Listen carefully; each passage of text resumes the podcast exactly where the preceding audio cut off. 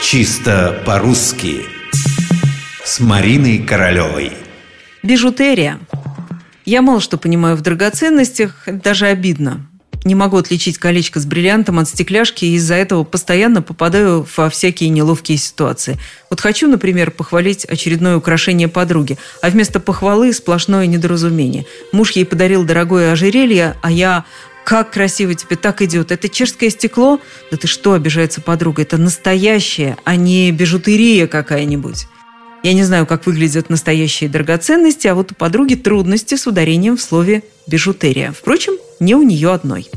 Давайте начнем с самого простого, безальтернативного словаря. Словаря ударений Ирины Резниченко. Здесь нам советуют запомнить, что правильно бижутерия. Кстати, с твердым «т» – бижутерия.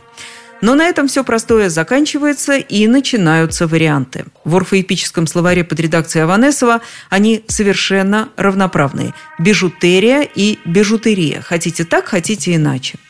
Современный словарь иностранных слов разъясняет, что бижутри – слово французское. Это изготовление ювелирных изделий. Сами ювелирные изделия, торговля ювелирными изделиями, ювелирный магазин. В свою очередь, бижутри от бижу что означает, собственно, драгоценность или украшение. Если исходить из того, как было бы ближе к языку-источнику, то надо говорить бижутерия. Надо-то надо, но не говорят. Чаще произносят все-таки бижутерия. Возможно, сказывается склонность русского языка в многосложных словах смещать ударение ближе к центру. Так удобнее произносить, а может быть, влияют другие языки. В общем, в результате вариант бижутерия вытеснил своего предшественника.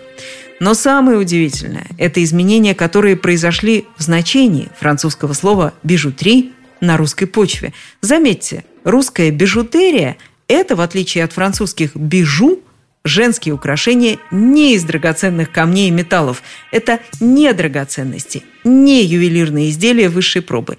Если называть вещи своими именами, это дешевые побрякушки.